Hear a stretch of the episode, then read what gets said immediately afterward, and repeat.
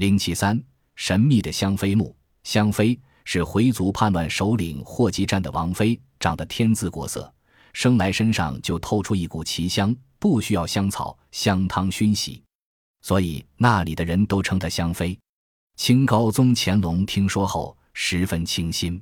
适逢霍集占率众造反，乾隆派定边将赵惠出征的时候，叮嘱赵惠一定要把香妃捉来。不久，叛乱平定，召回果然捉的香妃，并派人悄悄地禀报了皇上。乾隆大喜，命令沿途官员好生护视，一方面怕沿途风霜劳累有损香妃的预言，另一方面则防止她轻生自杀。香妃被掳掠到清关，果鲜闻。然既非花香，也非粉香，沁人心脾。乾隆自然很是喜欢，而他也一颦一笑，神态自若，好像不知道有亡国之痛的样子。只是他一面对乾隆，就冷若冰霜，同他说话百问不答。乾隆无可奈何，就派出一些善于辞令的宫女去对他劝解。他突然从袖中拔出一把匕首，慷慨地说：“国破家亡，死意已决。”但不愿意默默无闻的白白死去，总想找个机会报了仇再死。皇上如果强逼我，那就尽快的实现我的愿望。听的人都大惊失色。乾隆虽然很喜欢他，但也不敢随便靠近他。时间一长，香妃常常想起故乡风物，每逢年节总是泪流满面。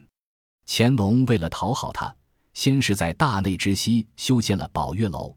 又在他所住楼旁，按照西域的街道房舍模样，修建了回回营；还在武英殿西，按照土耳其风格修建了玉德堂，专供香妃沐浴。然而香妃却仍然没有回心转意。当时皇太后钮祜禄氏年事已高，知道了这件事，告诫乾隆说：“既然他如此坚决，要不就杀掉他，以成全他的志愿；要不就把他放回故里，让他安享余年。”乾隆却不忍割舍，就这样又过了几年。有一天，准备在天坛举行祭天大典，乾隆事先在斋宫斋戒沐浴。皇太后趁机叫人召来香妃，问他：“你既然不肯改变态度，到底想得到什么结果呢？”死。香妃毫不犹豫地说：“那么今天就让你去死，可以吗？”那就感谢太后的恩典了。我万里奔波来到此地。是想寻求一个报仇的机会，既然不能如愿，这身躯只是一个多余的肉瘤了，不如早日闭眼去追随死去的雇主为好。说罢，眼泪成串的落下。太后也觉得心酸，于是叫人把他引入旁室，把他绞杀了。乾隆在斋宫听到消息，匆匆赶回，可是宫门已经落锁，进不去，只好站在门外痛哭。等门开之后。香妃早已死了，她面带笑容，颜色和生前一样，一股香气袅袅弥漫，似乎比生前更为馥郁。乾隆捶胸顿足，竟把眼睛都哭坏了。为了实现香妃的遗愿，乾隆下令用软轿将香妃遗体抬回新疆喀什安葬。一些专家查阅了清宫档案之后，提出了一个有趣的猜想：传说中的香妃。实际上，则是乾隆的宠妃容妃。她是乾隆四十多个嫔妃中唯一的回族女子。容妃一七三四年出生于新疆叶尔羌（今新疆莎车）回部，祖上是伊斯兰教始祖派的首领，属和卓氏，所以也称他为和卓氏。他的哥哥因为配合清军平定或激战叛乱有功，到京城受封，他也随同兄长来到京城，在一次犒劳功臣。眷属宴会上被乾隆看中，选人后宫。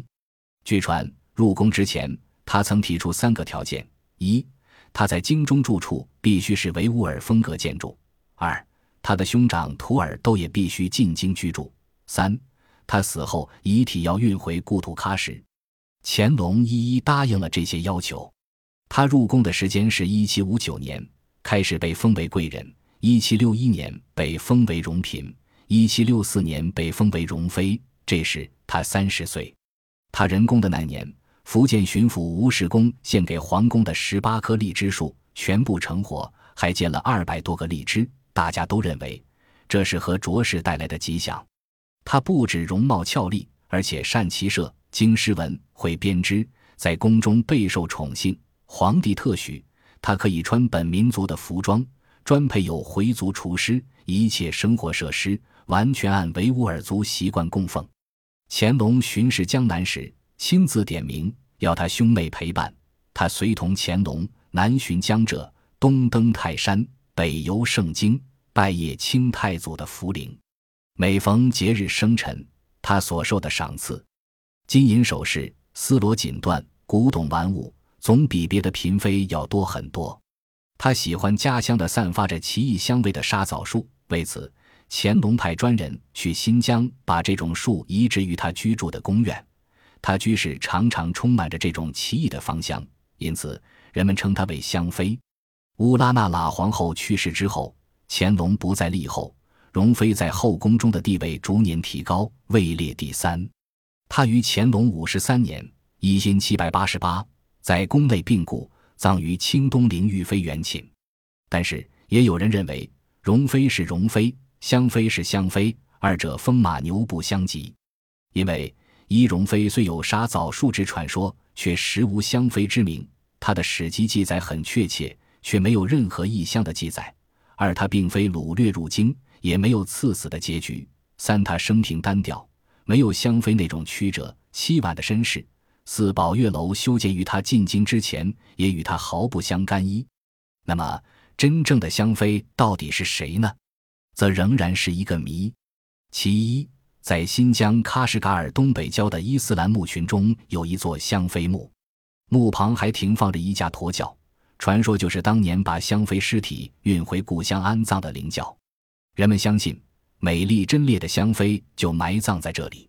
据考据，这座墓营本叫做伊帕尔汗和卓墓，葬的是伊帕尔汗家族的死者。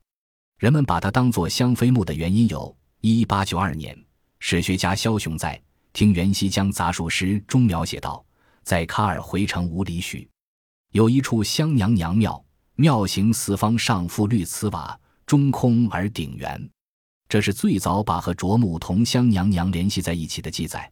二一位维吾尔族学者把汉文的香妃译成了维吾尔文伊帕尔汗，结果人们就把香妃同当地的一座伊帕尔汗坟墓附会到一起了。三容妃本称何卓氏，噶尔守墓的阿訇当初只能证明该墓所葬是容妃的先祖，后来人云亦云，他也只认该墓葬群中较大的一座是香妃墓了。至于那架灵轿。很可能是当地维吾尔族官员运送棺椁用后的弃置物，因为驼轿的等级与香妃的身份并不相称。其二，容妃墓在河北遵化县清东陵西侧的玉妃园寝中，月台上起建宝顶，宝顶下是安放棺椁的地宫，地宫深十四米，与十几米长的地下走廊相通。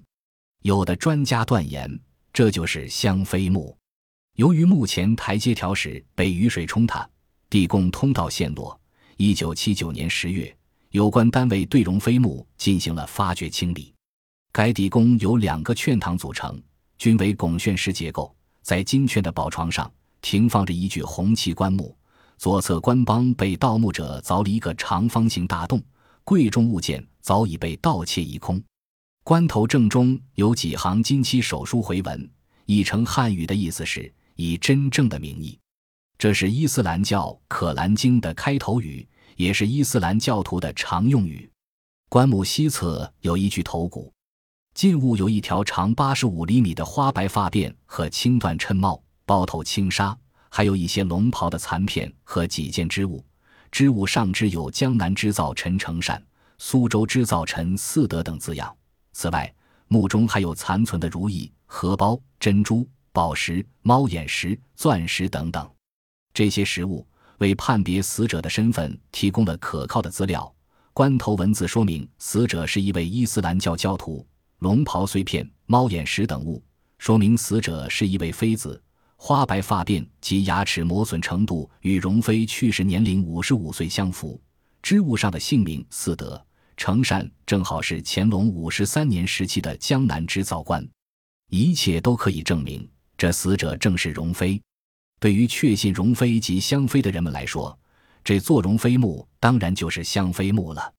其三，有趣的是，在北京城南风景宜人的陶然亭的东北角上，也有一座大冢，冢前立着一方石碑，下面刻着“香冢”两个大字，碑的背面刻着一首哀婉凄切的词：“浩浩愁，茫茫劫，短歌中，明月缺。欲与家成，终有碧血。碧亦有时尽，血亦有时灭。一缕香魂无断绝。是叶非叶，化为蝴蝶。”有人认为，这才是真正的香妃墓，是在乾隆的授意下安葬在这里的。为了让自己好随时随地的亲自凭吊，以寄托无尽的哀思。如今留给人猜测，凭吊的就是这样三座墓营。至于谁是真正的香妃的归宿之地，却仍然是一个不解之谜。